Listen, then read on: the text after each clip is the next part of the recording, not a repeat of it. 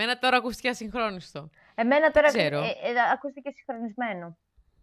Ωραία, κάπως, κάπως θα τα βρω. Έλα να βαρέσουμε και ένα τελευταίο για καλό και για κακό και Οκ. ξεκινάμε. Λοιπόν, εσύ. Ένα. Χριστέ μου, τι παράνοια είναι αυτή. Ένα. Αγχώθηκα. Έχω Ναι. άγχος για το performance μου. για το performance στα παλαμάκια, λέει. Τόσα χρόνια νηπιαγωγείο, τώρα ήρθε η ώρα να εξεταστούμε. Πω πω, στη δραματική πρώτο έτος το κάναμε αυτό. Ένα, δύο. Δύο, Έπρεπε τρία. να έχω σπουδάσει καλύτερα. Ένα, δύο, τρία. Ωραία. Παιδιά, να σας πω ότι ε, η Κωνσταντίνα αυτή τη στιγμή έχει αλλάξει γύρω στα 3-4 εφές στο πρόσωπό της και επειδή μιλάμε πρώτη φορά με κάμερα, νομίζω ότι θα σε συνηθίσω έτσι και αν τύχει και σε εδώ από κοντά θα μου φανεί παράξενο που δεν έχεις ε, Φίλτρο. τρίτο μάτι, ξέρω εγώ, ανάμεσα πάνω από τα μάτια σου. Ε, έτσι έχω Δεν ξέρω. αποφασίσει να κάνω όλες τις σοβαρές μου συζητήσεις. Αυτό δεν θα ήταν γαμάτο ωστόσο να γίνεται και σε άλλα πράγματα, π.χ. σε συνέντευξη για δουλειά, ξέρω εγώ. Ε, να σου πω κάτι. Το είδα, ήταν ένα ακραίο πράγμα. Έκανε μια, ε, ένα live το Μουσείο Σύγχρονης Τέχνης της Αμερικής, το MoMA. Το μεγαλύτερο μουσείο σύγχρονης τέχνης στον κόσμο. Κάνει live στο Instagram του, παίρνει στο live του συνέντευξη από μια καλλιτέχνηδα που εκείνη την περίοδο είχε έκθεσή της στο μουσείο. Και η τύπησα εμφανίζεται στο live με φίλτρο, πεταλούδες, σε όλο της το πρόσωπο. Δεν γελάει καθόλου, είναι πάρα πολύ σοβαρή. Το κοινό από κάτω στέλνει. Ε, έχεις ένα φίλτρο κατά λάθος στη μούρη σου. Please βγάλε το φίλτρο, είναι distracting. Η τύπησα βλέπει ότι έχει το φίλτρο, πάει να το βγάλει και τελικά λέει: «Ε, Ξέρεις κάτι, θα το κρατήσω. Και παίζει μία ώρα συνέντευξη με το φίλτρο. Τι λες ρε! από τα καλύτερα πράγματα που Τέλειο. έχω δει μέσα στην καραντίνα ήταν Τέλειο. αυτό. Τέλειο, πω πω. Ήταν άψογο, άψογο. Και αυτή είχε κάνει και ένα πλάνο πάρα πολύ κοντινό. Ξέρεις το πλάνο του πεντάρι που τραβάει selfie, που είναι Ναι, μάτι, που μύτη, είναι μόνο στόμα; προγούλη. Ναι, αυτό. Ε, και, και πεταλούδες. Τέλειο. Τε- Και είχε λέει πεταλούδες και στο προγούλι, γιατί το πέρασε για πρόσωπο, κάπως Παντού, έτσι. παντού, παντού. Ε, Κωνσταντίνα, το ξέρεις ότι τώρα θα σε βάλω στη γωνία και σιγά σιγά θα αρχίσω να σε ρωτάω ό,τι μου ήρθε στο κεφάλι, γιατί μαλάκα δεν ξέρω τίποτα για σένα. Τέλεια. Όπως και δεν ξέρω τίποτα για αρκετούς καλεσμένους που φέρνω, γιατί θέλω έτσι να είναι πιο ε, αυθόρμητο και όλες μου οι παρορμητικές αντιδράσεις να ηχογραφηθούν. Ωραία. Είναι σαν να έχουμε βγει πρώτο ραντεβού και απλά να ηχογραφούμε κιόλας. Ισχύει. Μαλάκα, και αυτό θα ήταν τέλειο. και να σε, και να σε, και να σε... Λοιπόν, πάμε παλαμάκια. Ένα, δύο. Με τον Τι έτσι δεν κόμενο. κάνουμε; Εσύ τι μου έλεγες εντωμεταξύ για τα παλαμάκια στη δραματική; Καταρχάς, ε, spoiler, λογικά έχεις τελειώσει δραματική, έτσι. ε, δεν είναι spoiler, ρε. ναι, ναι, δουλεύω στο οποίο στα τελευταία πέντε χρόνια. Άρα είσαι 20... κάτι, 28. Είσαι υπέροχη; Είμαι 31. Είσαι τре- μ- μικροδείχνεις αρκετά, η αλήθεια είναι. Είδες τα φίλτρα. τι ναι, αυτό. Είδες, λέει οι Ιλουμινάτι τι κάνουν με το μεγάλο το μάτι πάνω στο μέτωπο. Πολύ ωραία. Ε, Τι κάνατε στη δραματική με παλαμάκια; Γιατί το Ε, είπες πριν που κάναμε παλαμάκια. Ναι, για κάποιο παρανοϊκό λόγο θα το πω. Η Κατρίνα με έβαλε να χτυπάω παλαμάκια 5-6 φορές, μετρώντας ένα 2-3. Αλλά τα χτυπούσα μόνιμα, οπότε δεν είχε νόημα να μετράω. ναι. Ήταν σαν Βασικά να τη θέλει λέω, να δείξει. θες να, με- θα, θα πάμε μια παλαμάκια και λέει ναι. Και, και αρχίζει μόνη της.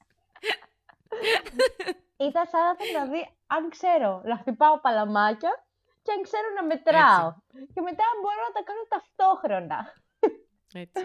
με Ναι. ένα τεστ το multitasking, ρε παιδί μου. Βασικά αντανακλαστικά. Είπαμε, δεν με ξέρεις. Ισχύει, ισχύει, ισχύει. Γι' αυτό σε Γιατί δεν ρωτώ. στο έβαλα αυτό από την πολύ πολύ αρχή για να μου γλιτώσω από το συγχρονισμό που σου ζήτησα; Έπρεπε στην αρχή να σου πω κάνε λίγο Κωνσταντίνα, κάνε, κάνε. Πώς κάνατε στη δραματική σχολή; Καλή φάση.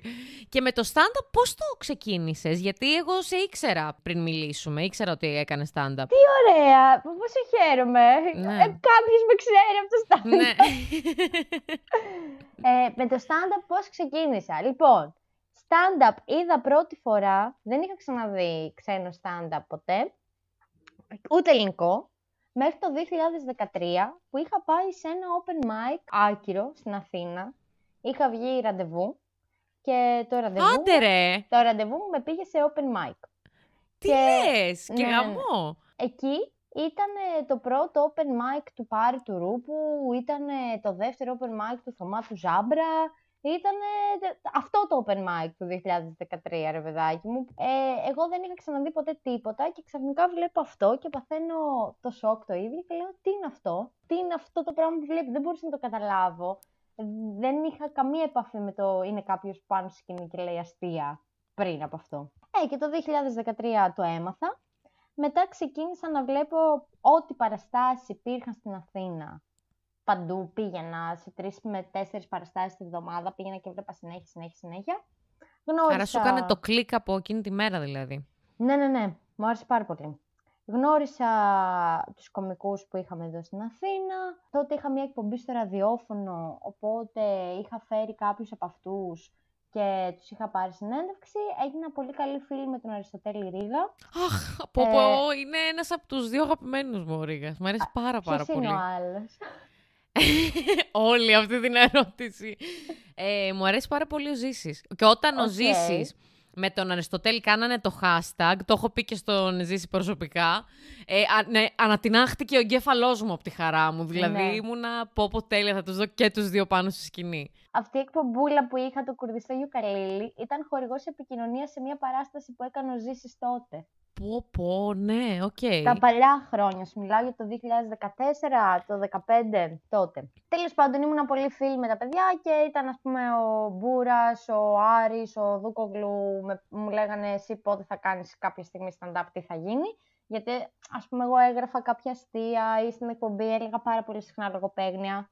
Ευτυχώς ο Θεός μας προφύλαξε από αυτό και δεν υπάρχουν σε αρχείο αυτά τα Ναι, πέσιμα δεν λογοπαίγνια. υπάρχουν σε αρχείο μέχρι που η Κωνσταντίνα πήγε στις πιτατάκες. Άλλο αυτό. ε. Α, δεν καταλαβαίνεις γιατί κακά λογοπαίγνια σου μιλάω. Μήπως είναι εκείνα που τα διαβάζει, ξέρω εγώ, κάποιος και δεν έχει τίποτα, δεν έχει καμία απολύτως σύνδεση. Απλά λέει Όχι, κάτι, είχανε, ξέρω εγώ. Είχανε, είχαν απόλυτη σύνδεση, απλά ήταν συνεχόμενα. Δηλαδή, αμφιβάλλω αν υπήρχε μια ροή στη συζήτηση. Ήταν μόνο λογοπαίγνια. Και ειδικά όταν μετά το δεύτερο χρόνο της εκπομπής είχα καλέσει τον Άρη και ήταν συμπαρουσιαστής. Και ήμασταν μαζί σε αυτή την παράνοια των συνεχόμενων λογοπαιγνίων. Έλα ρε, τι ωραία. Τι εν τω μεταξύ μου περιγράφει κάτι, λέει ήταν χάλια και εγώ μαλακά όχι, τέλεια. όχι, ήταν, ήταν πάρα πολύ ωραίο. Μας λείπει πολύ το, το κουρδί στο γιουκαλίλι. Τέλος πάντων, κάποια στιγμή, ρε παιδάκι μου, εκεί που με ρωτούσαν πότε, πότε, πότε, τους έλεγα το 2017. Γιατί; Γιατί μου φαινόταν πάρα πολύ μακριά, Κατερίνα. Μου φαινόταν μια ημερομηνία που δεν θα φτάσει ποτέ. Από το 10, περίμενε λίγο, από, το 15. 14, ναι, από το 14. 14, 15. Τους έλεγα εντάξει, το 17 θα κάνουν stand-up. Είμαστε πρωτοχρονιά. Φοβόσουνα. Πάρα πολύ. Δεν υπήρχε. Άρα το- γι' αυτό το βάζε έτσι, το τρέναρες. Μμμ, μμ. Και είμαστε κάποια στιγμή, ξέρεις, ε, την ημέρα που έχει αλλάξει ο χρόνος, βράδυ 31 Δωδεκάτου του 16, με το που μπαίνει 12 και 1, ε, μου λένε τα παιδιά, λοιπόν, Δαούτη, έχει ανοίξει το open mic, δήλωσε συμμετοχή τώρα. Ήμασταν μαζί με τους κωμικούς δηλαδή, σε ένα πάρτι. Ε, και λέω, οκ, δεν- δεν μπορείς να το αποφύγεις, κάντο. Και το πρώτο μου open mic ήταν τότε, 5, 5 Γενάρη του 17. Πού ήταν στην Αθήνα, σε κάποιο. Στην Αθήνα Ο- δεν, έχω, δεν έχω παίξει πουθενά άλλου, μόνο στην Αθήνα έχω παίξει. Ήταν στην Αθήνα, ήταν στο κλουβί, σε ένα μπαρ που είχαμε εδώ στην Αθήνα. Πήγε πολύ καλά. Πήγε πολύ καλά το πρώτο σου πεντάλεπτο, εννοείς; Α, πήγε. Ναι, πήγε καλά. Και το παρουσίαζε τότε ο Στέλιος Ανατολίτης. Θυμάμαι το δεύτερο μου πεντάλεπτο, ένα μήνα μετά, γιατί ξέρεις, ε, τότε έπαιζες αναμήνα. Καλά, Δεν- και εδώ στη Θεσσαλονίκη κάπως έτσι είναι η φάση. δηλαδή, κοντεύουμε να, να πάμε εκεί. Εμάς, κοίτα, ήταν τότε ένα open mic ε, στάνταρ το μήνα που γινόταν κάπου και μετά ευτυχώς ήμουν πιο τυχερή γιατί άρχισαν τα open mic να γίνονται εβδομαδιαία. Δηλαδή είχαμε ένα στέκι που πηγαίναμε μία φορά τη βδομάδα. Τι έπαιζε λες, open mic. Ρε. Μμ. Απλά τότε άρχισε και η φάση με το stand-up να ανοίγει αρκετά, οπότε ήταν πάρα πολύ δύσκολο να βρεις spot. Ακόμα και στα open γινόταν χαμός, χαμός, χαμός. Την πρώτη μου χρονιά τα είχα πάει σχετικά καλά, μετά έκανα μια μικροπαυσούλα γιατί ήμουνα στο θέατρο full σεζόν με την Άννα Φρανκ, οπότε μου ήταν λίγο δύσκολο να υποδύομαι την Εβραία 13χρονη και μετά... και μετά να κάνω αστεία για αυτή την Εβραία 13χρονη. Ναι. Ε, οπότε εκεί είχα κάνει μια μικροπαυσούλα. Κατερίνα, εγώ ήθελα πάρα πολύ να, να συνευρεθούμε και να μιλήσουμε. Γιατί, ε, να συνευρεθούμε. Μια, είσαι μια γυναίκα η οποία ξεκίνησε stand-up ακριβώς την ίδια περίοδο που ξεκίνησα κι εγώ. Ναι. Και μου φαίνεται πολύ ενδιαφέρον αυτό. Είναι, είναι πολύ ωραίο το ότι μιλάμε επίσης ώρες, γιατί καταλαβαίνεις πάνω κάτω είχαμε τις ίδιες εμπειρίες. Εντάξει, ναι. στη Θεσσαλονίκη υποθέτω είναι λίγο διαφορετικά τα πράγματα επειδή είναι επαρχία και είναι λίγο λιγότερα τα spots. Ναι, οπότε είναι περισσότερες οι απαιτήσεις να αλλάξουμε και να γράψουμε καινούργια πράγματα. Δεν γίνεται να παίζεις στα ίδια μαγαζιά συνέχεια το ίδιο κείμενο. Απ' την άλλη, το καλό με τους Θεσσαλονικής είναι ότι παίζεται. Δηλαδή, πιο εύκολα θα φύγεις από ένα open mic και θα ξεκινήσεις να αγιαστάρεις, να παίζεις σε παραστάσεις από ό,τι στην Αθήνα. Νομίζω πως ναι. Βέβαια, να σου πω την αλήθεια, επειδή αυτά, αυτό το χρόνο τώρα που πέρασε έχει ανοίξει πάρα πολύ η Θεσσαλονίκη στα Open. Δηλαδή, πάρα, όλο και περισσότερος κόσμος δηλώνει. Αυτό είναι πάρα πολύ θετικό. Εγώ δεν παίζω πλέον τόσο σε guest. Δηλαδή τώρα υπάρχουν, δίνεται προτεραιότητα και καλά κάνει κιόλας για μένα που συμβαίνει αυτό. Σε καινούργια άτομα, ρε παιδί μου. Γιατί ξέρεις τώρα, όσο περνάει ο καιρός, έχουν και περισσότερες απαιτήσεις από σένα. Ποιοι; Δηλαδή, Όλοι, δεν... ο κόσμος. Όλοι. Ο, δεν, μιλάω για το, για ποιο, δεν, δεν μιλάω για το κοινό, ότι ας πούμε μας ξέρουν κτλ. κτλ. Για τους κομικούς. Δηλαδή, άλλες απαιτήσεις θα έχει ένας κομικός από, από έναν open micer που κάνει τρία χρόνια και άλλες απαιτήσεις θα έχει από έναν open micer που κάνει ένα μήνα. Ισχύει αυτό που λες. Ναι, έτσι, έτσι το καταλαβαίνω εγώ, ρε παιδί μου. Αυτή είναι η δικιά μου η, ναι. η οπτική των πραγμάτων. Όμως αυτό που λες το νιώθω, γιατί και εγώ έχω κάποια παιδιά εδώ στη Θεσσαλονίκη με τον Αθανασούλη, ας πούμε, τον Φασουλάκο, τον Κατζόλη, που ξεκινήσαμε ακριβώς την ίδια περίοδο.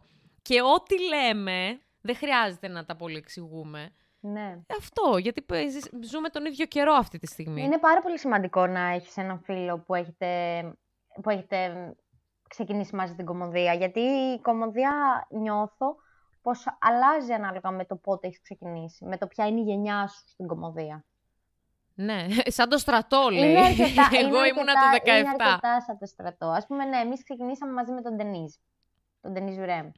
Ναι. Ε, ναι. Εμένα ήταν το πρώτο Πολύ μου δυνατός. open mic, αυτόν ήταν το δεύτερο. Είναι από τους αγαπημένους μου κομικούς, είναι εξαιρετικά έξυπνος άνθρωπος και πάρα πολύ καλό παιδί. Yeah. Ε, βοηθάει να έχεις έναν άνθρωπο, ας πούμε εμείς από τα πιο απλά πράγματα, τύπου ότι πηγαίναμε, επειδή μένουμε και κοντά, πηγαίναμε μαζί σε όλα τα open mic. Έχεις έναν άνθρωπο να πας μαζί, να έχεις όλο το άγχος πριν, να παίξεις. Εγώ, ας πούμε, είχα το ίδιο άγχος όταν έπαιζα εγώ, με το ίδιο άγχος όταν έπαιζε ο Ντενής. Αλήθεια ναι, ναι λες. Ναι, Εγώ είχα πιο πολύ αγωνία για τους άλλους. Για μένα είχα άγχος. Καλά, το, δικο... το άγχος το δικό μου το για μένα είναι που έτρεμα ολόκληρη. Ναι. Ε, που πήγαινα, που ένιωθα διάφανη. Ένιωθα ότι θα βγω πάνω σκηνή και θα κοιτάζουν από μέσα μου. που ένιωθα, έχω περίμενα να πεις, που ένιωθα διάρροια και λέω δεν θα το πει. ένιωθα διάφανη. Ε, ναι, δηλαδή, δεν ξέρω. Οκ. Εμένα, ας πούμε, με πιάνει. Έχει τύχει να με πιάσει κόψιμο. Πριν το Open. Ναι. ναι. Okay. Αλλά δεν ξέρω, δεν ξέρω γιατί πήγε εκεί. Δεν θα έλεγες όμως, θα χρησιμοποιήσεις έτσι ακριβώς τη λέξη ένιωθα διάρροια. Δεν θα έλεγες με έπιασε. δεν είναι κάτι που νιώθεις. Δεν είναι κάτι ιδεατό. Είναι κάτι που ναι. συμβαίνει. Ναι, ίσως επειδή το διάφανος δεν το χρησιμοποιώ συχνά ή το, ή το διάρρεια το χρησιμοποιώ πιο συχνά το διάφανος. Κάτι με διά γενικότερα, οπότε αυτή είναι η φάση. Εν τω μεταξύ, να σχολιάσω ε, εντελώς έτσι ομαλά θα κάνω τη μετάβαση, γιατί αυτή είναι, παιδιά, αυτή είναι η ποιότητα αυτού του podcast. Ε, θέλω, Κωνσταντίνα. Τι έχω κάνει; Που έβλεξα. Πέρα από διάρκεια, τι άλλο έχω κάνει. Δεν έχω κάνει διάρκεια. Δεν ξέρω αν προέκυψε αυτό το πράγμα.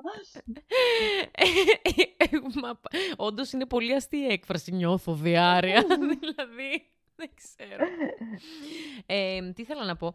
Ναι, είχα κάνει, είχα ανεβάσει κάποια story, παιδί μου, στα οποία είχα ζητήσει από τα παιδιά να μου στείλουν τις ε, γκομενοϊστορίες τους, τα ερωτικά τους προβλήματα βασικά, γιατί είχαμε δοκιμάσει με τον κρύο να, να τα λύσουμε ναι, έτσι κάτι ναι, σε ένα επεισόδιο. Κάτι είχα ακούσει. Ναι. Κάτι τέτοιο τώρα σκέφτομαι να κάνω και πειραματικά το δοκιμάζω από εδώ, από αυτό το podcast και αν πάει, ας πούμε, βλέπω ότι πηγαίνει, θα κάνω κάτι καινούριο με κάποιον άλλον κομικό λογικά να με βοηθάει, δεν ξέρω, μόνη μου θα το δω. Ενδιαφέρον. Λοιπόν, και... Σαν την Ανίτα Πάνια θα είμαστε κι εμείς. Αυτό ακριβώς. Ωραία πάει αυτό. Άρα λοιπόν, ε, εγώ θα είμαι, εσύ θα είσαι η Ανίτα, εγώ θα σου διαβάζω τις ιστορίες. Ωραία. Συνεχίζουμε με το, με το χρυσό κουφέτο που λέγαμε. Συνεχίζουμε με το, με το χρυσό κουφέτο και το χρυσό ταμπόν. λοιπόν, Τι τίτλος είναι αυτός, ε... ρε Κατερίνα; Τι εννοείς, ε, Παίζει να μου πήρε και δύο δευτερόλεπτα για να το σκεφτώ. Τι, τι σκέ... το σκέφτηκες δηλαδή, υπήρξε σκέψη από πίσω. Είπες, Όχι, δεν υπήρξε καμία σκέψη. Έγραφα γύρω στους 25-30 τίτλους, μέσα σε 5 λεπτά ξέρω εγώ έγραψα. Και ε, έβρεχα, μαλάκα, και ήθελα, ας πούμε, να, να σκεφτώ κάτι που να είναι και λίγο αστείο στο, σκε... στο σκίτσο. Ok. Okay. Και λέω, μαλάκα, χρυσό ταμπόν. Θα είναι ένα ταμπόν και θα κρατά ένα μικρόφωνο. Τέλεια, ας το κάνουμε. Δηλαδή, μου φάνηκε τέλεια η ιδέα. Και πότε το μετάνιωσες; Ε, δεν το έχω μετανιώσει, να σου πω την αλήθεια. Μου φαίνεται πολύ. Πιστεύω πολύ σε αυτό το podcast. Ε, Τέλος πάντων, λοιπόν, δεν θα τελειώσουμε ποτέ, το καταλαβαίνετε. Όχι, όχι, έλα πάμε, έλα πάμε. Χρυσό αυτό. Λοιπόν, πρώτη ιστορία, παιδιά.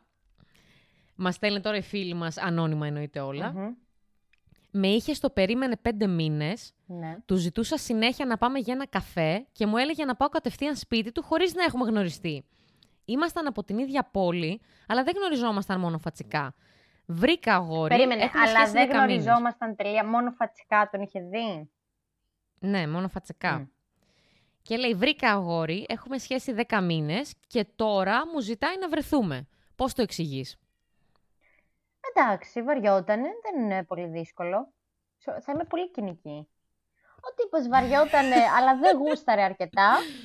Κοπελιά, ο τύπος ήθελε απλώς να σε. Εντάξει, ναι, όπου κάποια στιγμή όλοι θέλαμε να κάνουμε λίγο σεξ χωρίς να χρειάζεται να βγούμε με τον άλλον πρώτα. Ε, δεν την ενδιέφερε. Κοίτα, εγώ, εμένα δεν μου έχει τύχει, Κωνσταντίνα. Δεν ξέρω τι είναι το όλοι. Ρε, παιδάκι μου, δεν είναι καταδικαστέο να, να μην θέλεις να κάτι παραπάνω. Όχι, δεν, δεν καταδικα... καταδικάζω εγώ, απλώς λέω ότι μου έχει τύχει εμένα προσωπικά. Ε, εντάξει.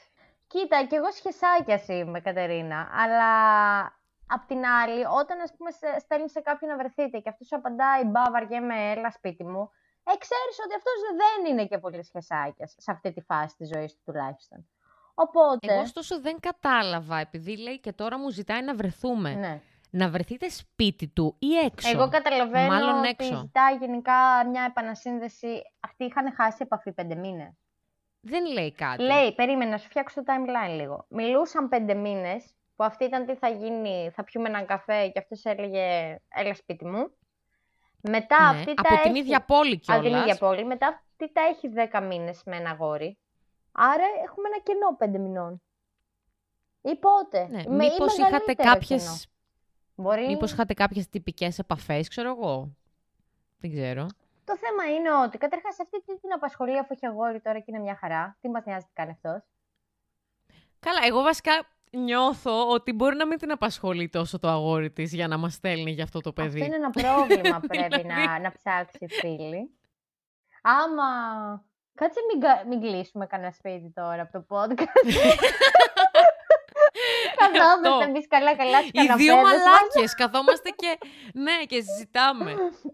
Εγώ λέω να χωρίσουν. Εγώ βασικά, έτσι όπως το διαβάζω, πώς το εξηγώ. Το εξηγώ αγάπη μου γλυκιά όσο ότι ο τύπος μπορεί ταυτόχρονα με σένα να πεζόταν και με άλλες κοπέλες κάτι εκείνο το διάστημα και να έλεγε κατευθείαν αλλά να βρεθουμε σπίτι ή να μην τον ένοιαζε, να ήθελε απλώς ναι. έτσι ένα φστ και γεια σας. Και τώρα που καταλαβαίνει ότι είσαι με άλλον, γιατί η ίδια πόλη είναι, αποκλείεται να μην το έχει μάθει, ε, κατάλαβε ότι αυτό το πράγμα που ήθελε τώρα κάποιος άλλος το έχει, να το πω κι εγώ έτσι πολύ κοινικά. Και σου λέει: Όπα, κάτσε τι γίνεται εδώ πέρα. Θέλω κι εγώ να χωθώ, ας πούμε, να μπω στο χορό. Κάπως έτσι εγώ το καταλαβαίνω. Και αυτό το κίνητρο που λες, το ακούω, το καταλαβαίνω σαν κίνητρο, αυτό, τον, τον εγωισμό, τον παιδαριώδη, το μου έχουν πάρει το παιχνίδι μου, άντε. Απ' την άλλη, μπορεί αυτός ο καημένος τύπος να μην ήξερε τίποτα, να μην ήξερε ότι η κοπέλα έχει σχέση 10 μήνες να ήταν σε μια φάση. Παιδιά, εγώ τη έχω πει. Αν θέλει να έρθει να κάνουμε σεξ, εδώ είναι το σπίτι μου. Αυτή δεν θέλει, δεν έρχεται. Περνάω και. Αλλά άμα δεν θέλει, γιατί επιμένει; Κατάλαβες. Εμένα, εμένα εκεί είναι η δικιά μου. Άμα αφού δεν θέλει, Αυτός. ξέρω εγώ, του λέει ότι δεν θέλω να βρεθούμε στο σπίτι σου.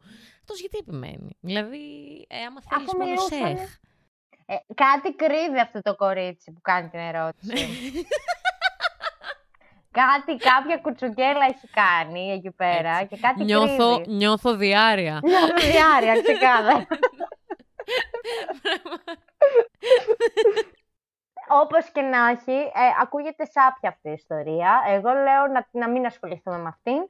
Αν απ' την άλλη δεν θέλει να ασχοληθεί με, αυτή, με αυτήν την κατάσταση είναι, εντάξει. Απ' την άλλη, αν η φίλη μας δεν θέλει να ασχοληθεί ούτε με το 10 μήνες γκόμενό της και την ενδιαφέρει τι κάνει ο άλλος, ας χωρίσει τον καημένο αυτόν γκόμενο και να ξανασυζητήσουμε το ζήτημα του άλλου. Αλλά αφού μας έχει δώσει όλα τα δεδομένα. Ή κάτσε και ζήγησε, ρε παιδί μου, το τι έχει να σου προσφέρει ο ένας και ο άλλος. Τι λες δηλαδή, μωρέ, θα, θα πώς, θα, πώς, πώς θα συγκρίνεις ανώμια πράγματα; Δεν πήγες δημοτικό που σου Αυτό λέγανε είναι. δεν βάζουμε τα μήλα μαζί με τα πορτοκάλια. Όχι, αλλά άμα εμένα μου αρέσουν και τα δύο, κάποια στιγμή δεν πρέπει να αποφασίσω. Ναι, μπορείς να συγκρίνεις μία σχέση 10 μηνών με έναν τύπο που δεν έχεις δει ποτέ από κοντά, δεν έχετε μιλήσει ποτέ από κοντά και απλά σου λέει, Ελά, σπίτι ναι, μου να κάνουμε ναι, σεξ. Ναι. Από την άλλη όμως, αυτή μπορεί να τον θέλει πιο πολύ αυτόν. Δεν τον ξέρεις. Θέλω Πάντα να σου πω θέλεις ότι... αυτό που δεν γνωρίζεις. Ναι, καλά, αυτό εννοείται. Απλώς θέλω να σου πω ότι εγώ δεν κολλάω στο 10 μήνες. Δηλαδή, μπορεί να είναι 10 μήνες, ας πούμε, και να, μην, να είναι σάπια, να είναι κούφια η σχέση. Ναι. Βέβαια, ε, δεν μας έχεις διευκρινίσει άμα μιλάτε. Άμα έχετε μιλήσει Παιδί, αυτό το διάστημα. μόνο αυτό δεν έχει διευκρινίσει. Εδώ σου λέω έχει ένα τεράστιο gap το timeline της. Λέει πέντε μήνες μιλάω με αυτόν, δέκα μήνες έχω σχέση. Πού συμπίπτουν, δεν συμπίπτουν, έχει περάσει καιρός. Τι έχει συμβεί με αυτό το timeline; Ε, ε, εγώ προτείνω κάθε σου podcast με κάθε διαφορετικό καλεσμένο να έχει πρόβλημα από αυτή τη συγκεκριμένη κοπέλα κάθε φορά που θα δίνει μία διευκρίνηση στο πρόβλημά της. Τι εννοείς; Ήταν πολύ μπερδεμένο αυτό που είπα. Θα εξηγηθώ. Σήμερα λοιπόν μας στέλνει αυτό το μήνυμα που διάβασες. Εμείς, Κωνσταντίνα Δαούτη, Κατερίνα Τσακνάκη, δεν καταλαβαίνουμε τι λέει.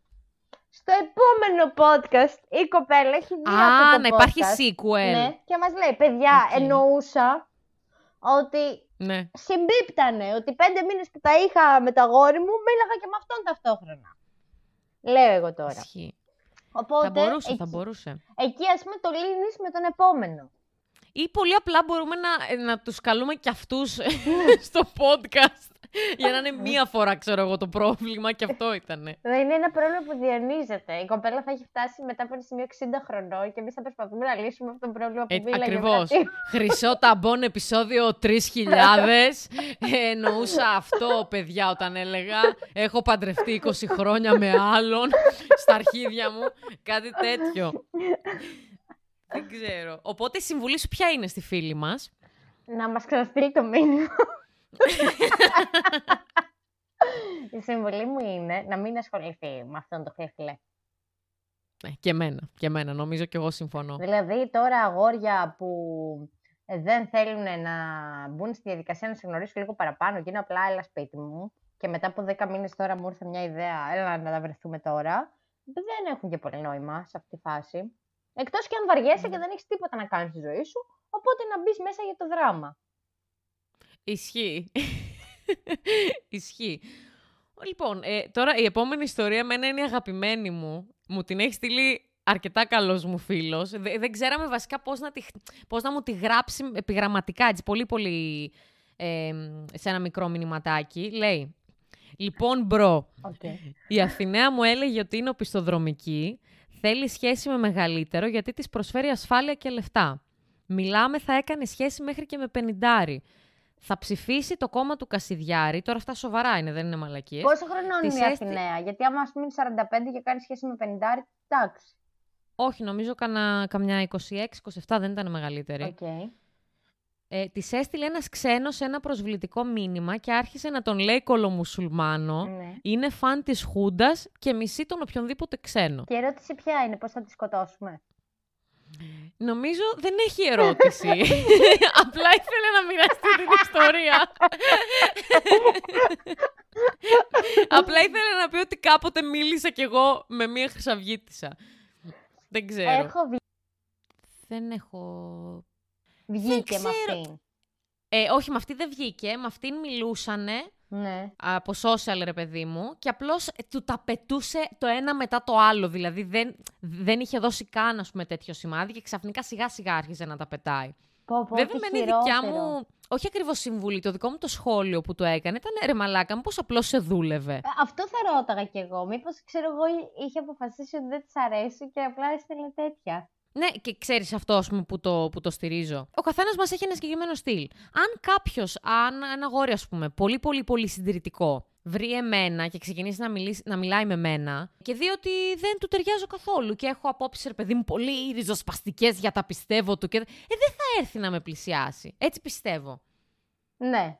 Ισχύει. Εσύ τι λες, δηλαδή υπάρχει περίπτωση να πει α, μόνο και μόνο ας πούμε για να κάνω κάτι μαζί της στα αρχίδια μου το τι πιστεύει; Μπορεί, μπορεί να σου αρέσει ο άλλος, ας πούμε. Μπορεί να σου αρέσει ένα κομμάτι του άλλου ή να σου αρέσει ο άλλος εξωτερι... ε, εμφανισιακά και να μπει στη διαδικασία να πεις δύο-τρία ανέμακτα ψέματα ή να προσποιηθείς ότι σου αρέσει περισσότερο από ό,τι σου αρέσει. Καμιά φορά θέλουμε να ξεγελάσουμε και τον εαυτό μας, Κατερίνα μου. Ναι. Πόσα ξέρεις τέλος πάντων Κωνσταντίνα Δαούτη, για πες μας. 31 Δώσε, δώσε ψωμί στο 31 λαό. χρόνια εμπειρίας είναι αυτά. Ναι, 31 Μπορεί. χρόνια εμπειρίας. Ε, εγώ είμαι 23 θέλω να ενημερώσω, οπότε έχω να μάθω, έχω να μάθω αρκετά. Λεχόρη, Πιστεύω. τι μικρή, τι νέα, τι ωραία, μπράβο. Φεύγω. Τι νέα. Εσύ μαλάκα μοιάζεις πιο μικρή στο πρόσωπο, άντε χέσε με. Ναι. Άντε πήγαινε να νιώσεις διάρκεια. Νιώθεις διάρκεια. λοιπόν, οπότε παιδιά δεν έχω εγώ να δώσω κάποια, κα, κα- Αυτό είναι το σχόλιο μου για το φίλο μου. Ότι μπορεί να αυτή να τρόλαρε. Και εγώ αυτό Ναι, πιστεύω, μάλλον. Κατερίνα. Λοιπόν, επόμενη ιστορία τώρα δεν έχει. Δεν καταλαβαίνω από το όνομα, αλλά επειδή μπήκα λίγο στο προφίλ το οποίο είναι κλειδωμένο, έχω καταλάβει ότι μάλλον είναι αγόρι. Είσαι hacker. Όχι. Τι ερώτηση ήταν αυτή, δεν έχω ιδέα. ε, λέει, ο κολλητός μου στο γυμνάσιο με έβαλε στοίχημα με έναν φίλο του ότι θα έκανα κάτι μαζί του. Είχαμε να μιλήσουμε τρία χρόνια και ξαφνικά μιλάει στην κολλητή μου και θέλει κονέ με μένα τώρα. Τι λες ρε μαλάκα, τι, τι, τι... Θέλεις να το ξαναδιαβάσω, ναι, μπορεί. Γιατί μου κολλητός με κολλητή λίγο κόλλησα. Ναι, ο δεν- κολλητός μου στο γυμνάσιο με έβαλε στοίχημα με ένα φίλο του ότι θα έκανα κάτι μαζί του. Άρα δηλαδή ο κολλητός είπε: Κοίτα, μαλάκα τώρα αυτός θα κάνει κάτι μαζί μου. Πάμε στοίχημα. Ναι. Κάνανε να μιλήσουν τρία χρόνια και ξαφνικά τώρα αυτός που έβαλε στοίχημα μιλάει στην κολλητή του και θέλει κονέ με αυτόν. Αλλά θέλει πραγματικό κονέ ή το κάνει και αυτό Ωραία. συνεχίζοντας το Ωραία, στοίχημα; Εμένα αυτή περίμενε. είναι η Θα άποψη. ρωτήσω, θα ξαναπαραφράσω αυτό για να δούμε ότι λέμε. Εγώ έχω έναν κολλητό. Εντάξει, και ο κολλητός μου λέει, θα κάνεις κάτι με την Κατερίνα. Εμείς κάνουμε κάτι, έχουμε να μιλήσουμε τρία χρόνια και η Κατερίνα τώρα... Κάνουμε κάτι, δεν το διευκρινίζει. Κάνουμε, δεν κάνουμε κάτι, παρόλα αυτά, μετά Έχουμε να από τρία μιλήσουμε χρόνια. τρία χρόνια και τώρα έρχεσαι εσύ Κατερίνα, τρία χρόνια μετά και λες ότι θέλεις κονέ μαζί μου. Αυτό καταλαβαίνω. Δεν καταλαβαίνω. Μιλά, ναι, μέσω, μέσω ρε παιδί μου της κολλητής μου. Δηλαδή αυτός τώρα προσέγγισε την κολλητή του και θέλει κονέ με αυτόν. Και ποια είναι η ερώτηση; Κοίτα, η ερώτηση δεν υπάρχει, αλλά φαντάζομαι τι, είναι, τι θα κάνω, τι θέλεις να κάνεις, τι μπορείς να κάνεις. Καταρχάς, στο γυμνάσιο θα πρότεινα, αντί να σχολιάσετε με ποιος θα κάνει κάτι με ποιον, να μαθαίνετε σύνταξη. Γιατί όταν δεν είναι μηνύματα. Μαλάκα.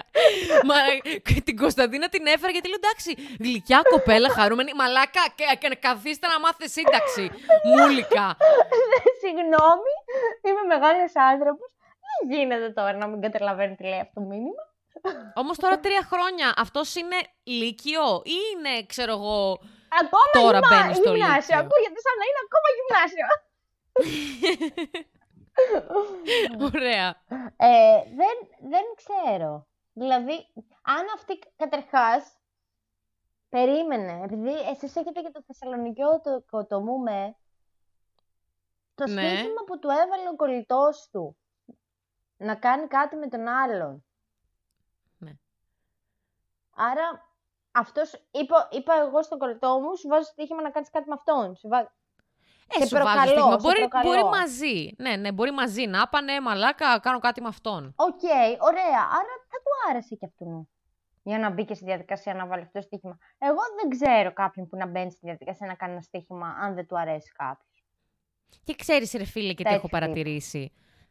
Το έχουν αρκετά αγόρια ρε πούστη με αυτό το πράγμα. Ε, μαλακά, κολώνεις να πας και να πεις και όλα αυτά τα ξέρεις. Ναι. Το έχουν, αρκετά αγόρια αυτό. Δεν ξέρω τι συμβαίνει σε, σε ηλικίες τώρα, τώρα στο γυμνάσιο, γιατί εγώ να πω ότι ήμουνα ό,τι πιο φλόρικο υπήρξε ποτέ στην ιστορία, μέχρι Δευτέρα Τρίτη ηλικίου. Δηλαδή, ναι, και εγώ δεν είχα τέτοια προβλήματα. Εγώ ήμουν πάρα πολύ late bloomer. Δεν καταλάβαινα τι γινόταν.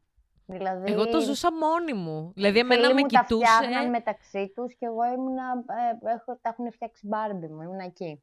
Αυτό, ε, εγώ βασικά ε, σε πληροφορώ ότι έχω δύο-τρία ημερολόγια γεμάτα με περιστατικά από τύπους, τύπο βασικά από θυμάμαι ένα κόλλημα, Εννοείται δεν με ήθελε ποτέ. Που παιδιά σε, και στα τρία μερολόγια παίζει να αναλύω μόνο το ότι με είδε και τον είδα και με κοίταξε και τον κοίταξα και πέρασε από δίπλα μου. Και αχ, ε, το άρωμά του και το ένα. Τίποτα. Αυτό όμως, τίποτα άλλο. Είσαι πάρα πολύ φίλη μου. Ε, και εγώ είμαι, είμαι, είμαι εντελώς έτσι. Οπότε δεν.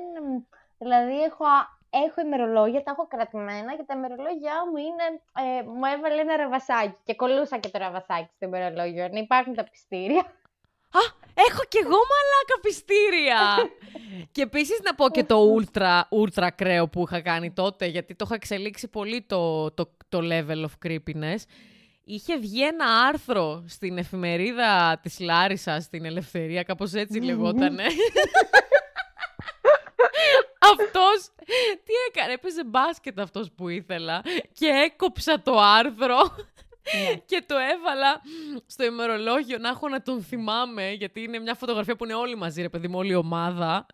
Μαλάκα. Δεν είσαι hacker, είσαι serial killer, αυτό μας λέει. Α, ακριβώς, ακριβώς. Μαλάκα. ε, Τέλος πάντων, τώρα.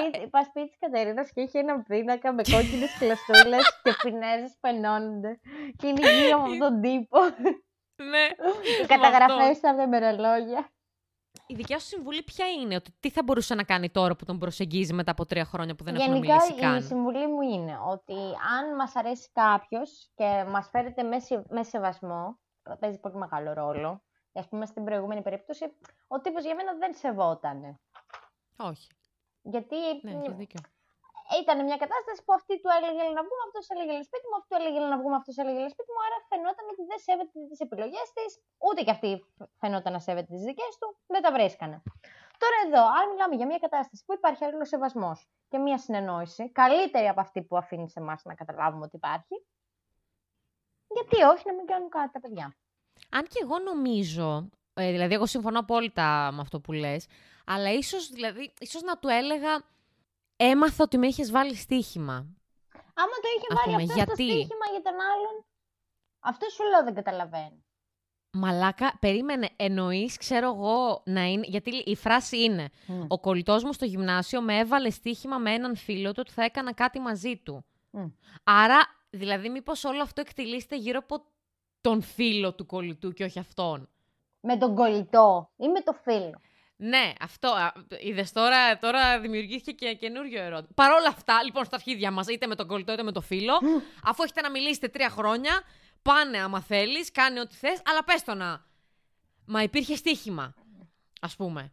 Ή άμα εσύ το έβαλε στο στοίχημα, μην πεις τίποτα και τράβα. Δεν ξέρω. δηλαδή, έχω, έχω αποσυνδεθεί.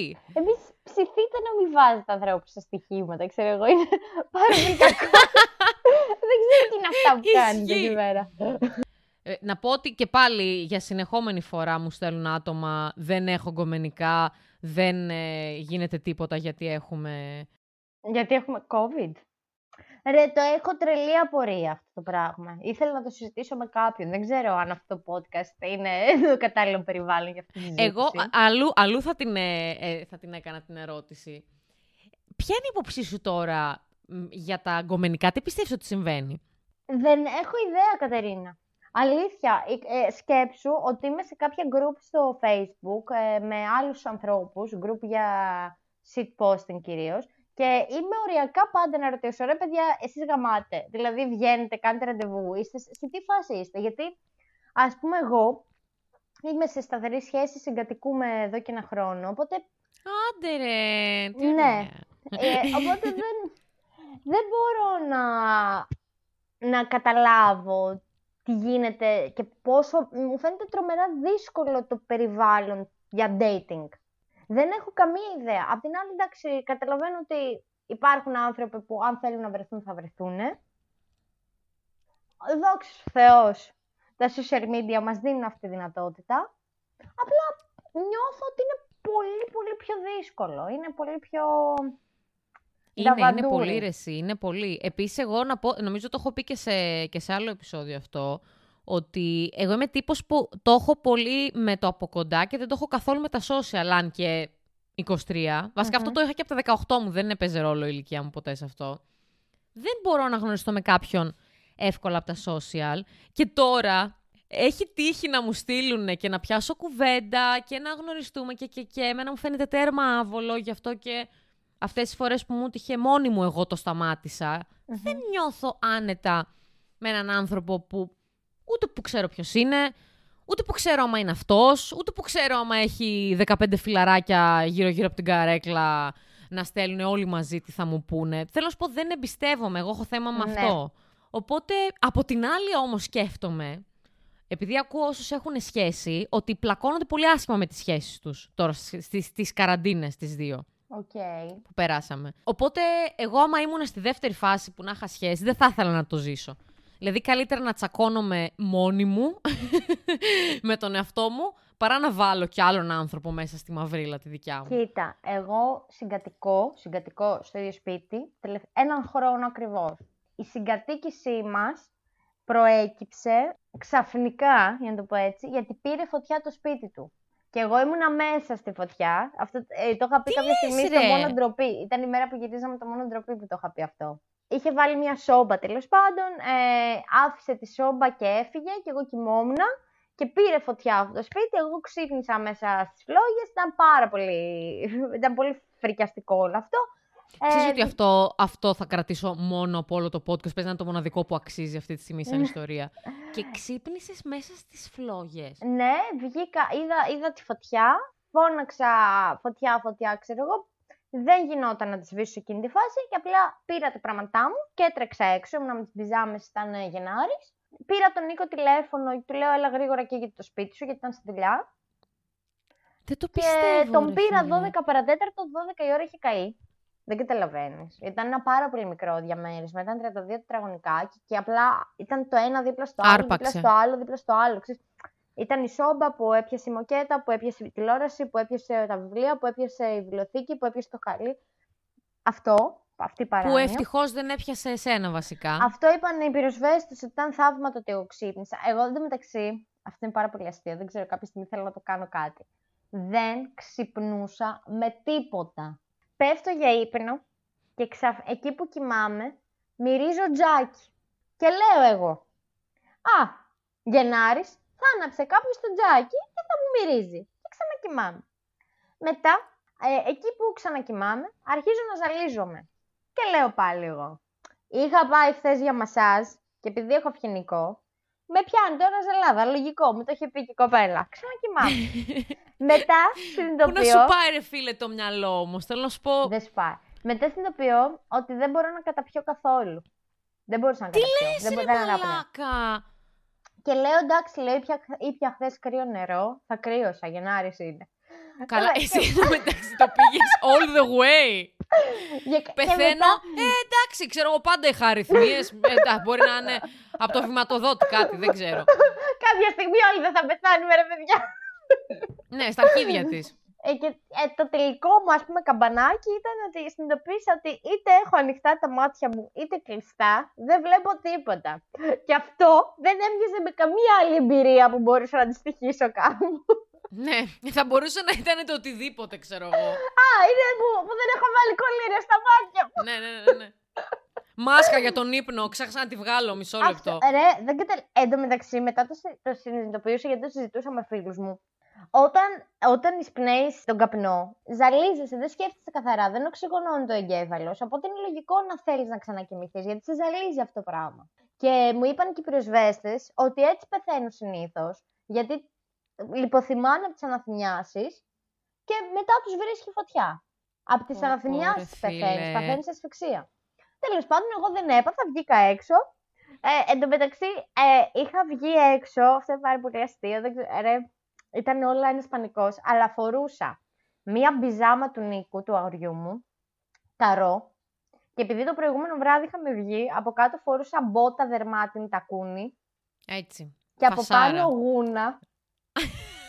και πορτοκαλί γυαλιά ηλίου. Κρουέλα Ντεβίλ. Ποια Κρουέλα Ντεβίλ. Βερολίνο. Πάρτι 2007 ήμουνα. Και με έχει πιάσει νευρικό γέλιο, γιατί από το σοκ δεν ήξερα τι να κάνω και απλά γέλαγα. Και να, να με βλέπουν οι πυροσβέστες απ' έξω με τη γούνα και τον πορτοκαλί για λίγο να γελάω. Και να νομίζουν ότι, ξέρω εγώ, ότι έχω βάλει εγώ φωτιά στο σπίτι. Πω, πω. Εγώ εντωμεταξύ να πω ότι δεν μιλάω τόση ώρα γιατί έχω πιεστεί πάνω μου απλώς. Ε, ήταν πολύ τρομακτικό. Τέλος πάντων, εμείς συγκατοικήσαμε τότε, δηλαδή δεν υπήρξε συζήτηση. Ήταν κάει και το σπίτι σου, έρχεσαι μένουμε μαζί. Τώρα πω, πω. ενοχοποιώ τον εαυτό μου. Εν τω μεταξύ να πω ότι μου θύμισε πάρα πολύ. Μου θύμισε πάρα πολύ. Θυμάσαι εκείνο το διάστημα που, είχαμε, που υπήρχε το Blue Whale; mm Ωραία. Τότε, παράλληλα, το οποίο δεν το είχαν δείξει σε τόσα αρκετά κανάλια, υπήρχε κι άλλο ένα τύπου game που λεγόταν «Οι νεράιδες της φωτιάς». Τι κακό είναι αυτό. Ήταν ε, άτομα τα οποία προσέγγιζαν κοριτσάκια κυρίως, μικρών ηλικιών εννοείται, κάτω από 10 σίγουρα, και τους έλεγαν ότι Λοιπόν, θα περιμένεις μέχρι τις 12 το βράδυ να κοιμηθούν οι γονείς σου. Μόλις έχουν κοιμηθεί, θα πας, θα ανάψεις, ξέρω εγώ, το μάτι της κουζίνας, θα ανάψεις, ξέρω εγώ, τον καζάκι, οτιδήποτε με φωτιά, εν πάση περιπτώσει. Δεν θα το κλείσεις, θα πας να κοιμηθείς κατευθείαν μόλις το ανάψεις και την άλλη μέρα το πρωί θα γίνεις νεράιδα, η νεράιδα της φωτιάς. Και κάπως έτσι αρκετά κοριτσάκια έχασαν τη ζωή τους και αρκετά σπίτια είχαν καεί και αρκετοί άνθρωποι είχαν ε, τι πεθάνει και οικογένειες. Τι πράγμα είναι αυτό που λες, ρε φίλε. Πόσο θέλει να βάλει τα κλάματα. Τι κακό πράγμα είναι αυτό. Ναι, ναι. Και δεν ξέρω κιόλας άμα τους έπιασαν. Δεν ξέρω, δεν ξέρω. Και ταυτόχρονα εκείνο το διάστημα ήταν και το choking game, κάπως έτσι, που έπνι... έβαζες πάλι με δοκιμασίες, πνίξε ξέρω εγώ το φίλο σου για ένα λεπτό για δύο λεπτά, κάτι. Γιατί ρε παιδί μου, όταν τον έπνιγες. Ε, και όλο αυτό το μεταξύ να πούμε ότι είναι και αρκετά συνυφασμένο με σεξουαλικότητα το πνίξιμο. Γιατί μετά από τη λιποθυμία αυτού του ανθρώπου, γιατί άμα τον πνίγεις για ένα λεπτό, κάποια στιγμή θα λιποθυμησει όταν συνέρχεται αυτός ο άνθρωπος, έχει μια αίσθηση εφορίας. Ναι, αυτό το έχω ακούσει. Οπότε το έλεγε... Έχω, το έχω δει σε σειρές σαν Team Game που το κάνουν. Ναι, κάτι τέτοιο. Εμένα βέβαια αυτό επειδή το, το, το χαζοήξερα τύπου ρε παιδί μου, δεν ήξερα ότι είχε δοκιμασίες και τέτοια. Δηλαδή δεν ήξερα ότι υπάρχει το στάδιο που πραγματικά πνίγησε έναν άνθρωπο. Ήταν πάρα πολύ. Ήταν, βασικά ήταν και τα τρία, γιατί τα είχα δει σε ένα ρεπορτάζ τέλος πάντων και τα τρία μαζί. Μπλε φάλαινα, νερά φωτιάς, το παιχνίδι πνιγμού. Και είχα χεστεί πάνω μου, δηλαδή τύπου. Είναι πάρα πολύ τρομακτικά, ρε. Τι συζητάμε; Ε, εν τω μεταξύ, ας πούμε αυτή η φωτιά έγινε από ένα από, λάθος, ξέρω εγώ, της σόμπας, δεν ξέρω, βραχικύκλωσε. Την είχε βάλει και απλά το πρωί, την έβαλε το πρωί. Την έβαλε 9 η ώρα που έφυγε, για να είναι ζεστό το σπίτι. Και παρά ήταν ζεστό. Τέλος πάντων. Ναι, παρά ε, ήταν ζεστό, ναι. Για να το λήξουμε αυτό, πάρα πολύ ανατριχιαστικό το, το ναι. segment. Ναι. Ευτυχώς είμαι καλά. Εντάξει, το σπίτι το έφτιαξε ο φίλος μου όλα καλά και με αυτό το κομμάτι, γιατί τον νίκιαζε. Οπότε πλήρωσε όλες τις ζημιές, έχασε ένα μεγάλο μέρος των πραγμάτων του, αλλά τέλος πάντων τελείωσε αυτό, έφυγε από τη μέση. Και τώρα συγκατοικούμε τον τελευταίο ένα χρόνο. Και δεν ήταν κιόλας ότι ήταν μια. Αυτό εκεί θέλω να καταλήξω. Ότι δεν ήταν ότι είχαμε συζητήσει τύπου έλα να δούμε και να σε. Όχι, απλά ήταν. Πήρε φωτιά το σπίτι, ωραία, έλα να μείνει στο δικό μου. Τελεία. Τι θα κάνουμε, θα μείνει στο δρόμο. Αυτό είναι. Και ναι. ίσως το ότι δεν υπήρξε πολλή συζήτηση να, να μας έκανε και καλό. Γιατί δεν υπήρξαν λεπτομέρειες να λεφθούν. Ήταν μένουμε μαζί και τις λύνουμε στην πορεία. Και στα ναι. καπάκια, ένα, στον 1,5 μήνα συγκατοίκηση, αν δεν κάνω λάθος, δίμηνο, σκάει η πρώτη καραντίνα. Μαλάκα, περίμενα να πεις Sky δεύτερη φωτιά και Καμία λέω τώρα φωτιά. θα... Ε, θα το τρελαθώ. πρώτο πράγμα που αγόρασα με το που ήρθα ο Νίκος σπίτι ήταν η πυροσβεστήρα. Ναι. Κα- Καλά, αυτό έλειπε, μαλάκα, καλά έκανε. Ο Μπαλάφας λέει εδώ, αδερφός. Ε, εδώ, ναι. Ε, είχα φτιάξει, είχα μπει μέσα μου σε απόλυτο πανικό. Ρε. Είχα, έμπαινα μέσα στο σπίτι και, και τσέκαρα ότι έχουμε αντιπυρικές ζώνες. Ένα μέρος που να μην ακουμπάει με τίποτα, τόσο ώστε αν υπάρξει μια φωτιά να μπορέσουμε να περάσουμε από εκείνο το μέρος. Μιλάμε για αυτή Ναι. την παράνοια πλέον. Ναι. Ποια παράνοια, ρε. Απόλυτα φυσιολογικό είναι. Εγώ δεν ξέρω αν θα έμενα ξανά σε σπίτι. Ξέρω, εγώ παίζω στο δρόμο να έμενα από την τρομάρα μου για ένα διάστημα. Με δουλεύεις. Εντάξει, Εννοείται. Ήταν, ήταν σοκαριστικό. Αλλά ευτυχώς αυτό ρε παιδάκι, μου, ήμασταν καλά, δεν πάθαμε εμείς κάτι, δεν έπαθε κάποιος άλλος άνθρωπος κάτι, γιατί ήταν γεμάτη πολυκατοικία την ώρα που έπιασε φωτιά και θα μπορούσαν να είχαν. Είχαν εγκλωβιστεί κάποιοι άνθρωποι στον πάνω όροφο. Ευτυχώς ήρθε η πυροσβεστική και τους έβγαλε όλα καλά. Τώρα δεν μπορώ να συνεχίσω κωμικά με αυτό που μου έχεις πει. Αλήθεια, δηλαδή είναι. Συγγνώμη, δεν θέλω να μου πάρει την Θα πω, θα πω ότι μας έσκασε στην κατοίκηση στα καπάκια πρώτη καραντίνα και τώρα ζούμε τη δεύτερη. Η δεύτερη είναι πολύ πιο ομαλή από την πρώτη. Οκ, καραντίνα. ενδιαφέρουσα παρατήρηση αυτή. πολύ πιο ζεν όλα.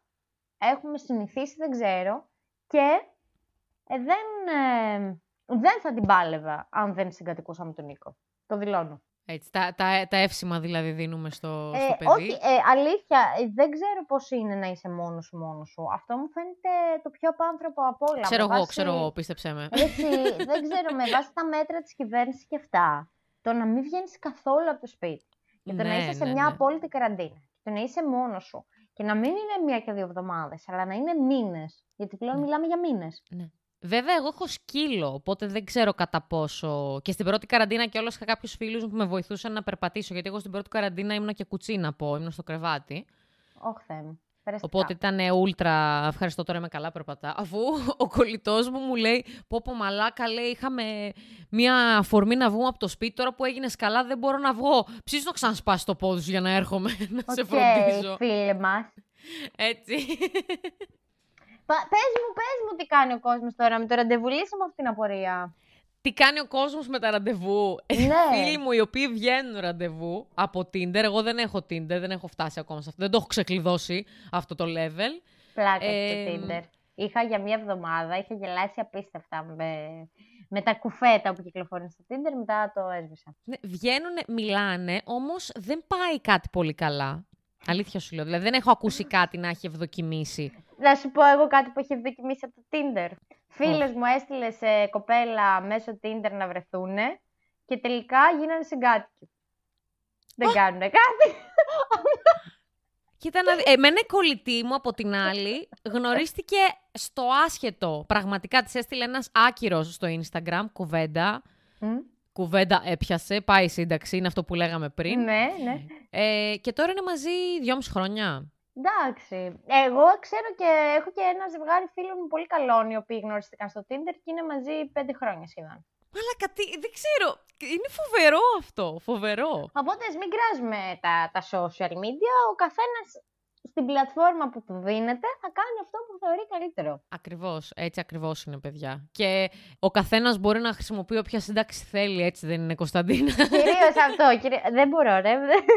Η θεωρητική Θα κατεύθυνση πάθει μέσα μου εγκεφαλικό η Κωνσταντίνα. ε, δεν θέλει να, να, να φαίνεται ότι κράζω τους ακροατές του podcast όμως, γιατί δεν το Όχι, κάνω. όχι, δεν φαίνεται. Ξέρεις κάτι, γενικά έχεις ένα ύφος που έτσι κι αλλιώς είναι αρκετά συμπαθητικό. Δηλαδή δεν ξέρω αν μπορώ να προσβληθώ από το οτιδήποτε πεις. γιατί είναι πολύ, είναι πολύ συμπαθητικός ο τόνος σου, η φωνή σου, το ύφος σου. Δεν ξέρω. Σε ευχαριστώ. Δηλαδή, εσύ, εσύ και να κράξεις μπορεί να είναι σαν. Ε, το ξέρεις, το, το, σαν τον Γκατζόλη. Ο Γκατζόλης, ό,τι και να πει, είναι. Λες και μου χαϊδεύει το πρόσωπο. Δεν ξέρω. Ό,τι, ό,τι και να μου πει, δεν έχω κανένα πρόβλημα. Έχει πάει μια παρά, πρέπει να βγάλω έξω τη Φρίντα. Ωραία, ωραία, ωραία. θα κλείσουμε, θα κλείσουμε. Α, Απάντως, εγώ θέλω να πω ότι κουράγιο, σε όσους, καταρχάς κουράγιο σε εσένα που θα μοντάρεις. Δεύτερον, Ναι. κουράγιο σε αυτούς που θα ακούσουν. Και τρίτον, κουράγιο σε όσους είναι μόνος τους στην καραντίνα. ναι. είναι Παιδιά, πολύ κουράγιο. πακέτο. Κουράγιο σε εμάς να, να Και ο επιβιώσουμε. σκύλος είναι μία, μία παρεούλα. Τεράστια είχες παρέα σκύλο- είναι φίλα, άμα δεν είχα σκύλο. Άστο, άστο.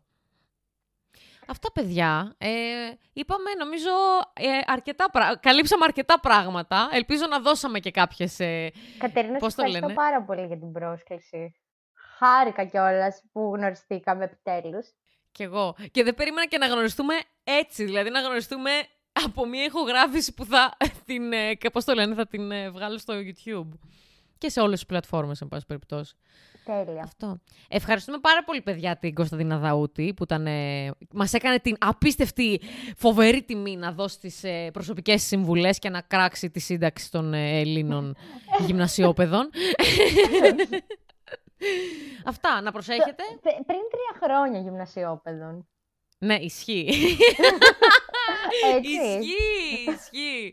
Πολύ σωστό. Δεν Αυτά, τα φιλιά ανήλικα. Και να προσέχετε.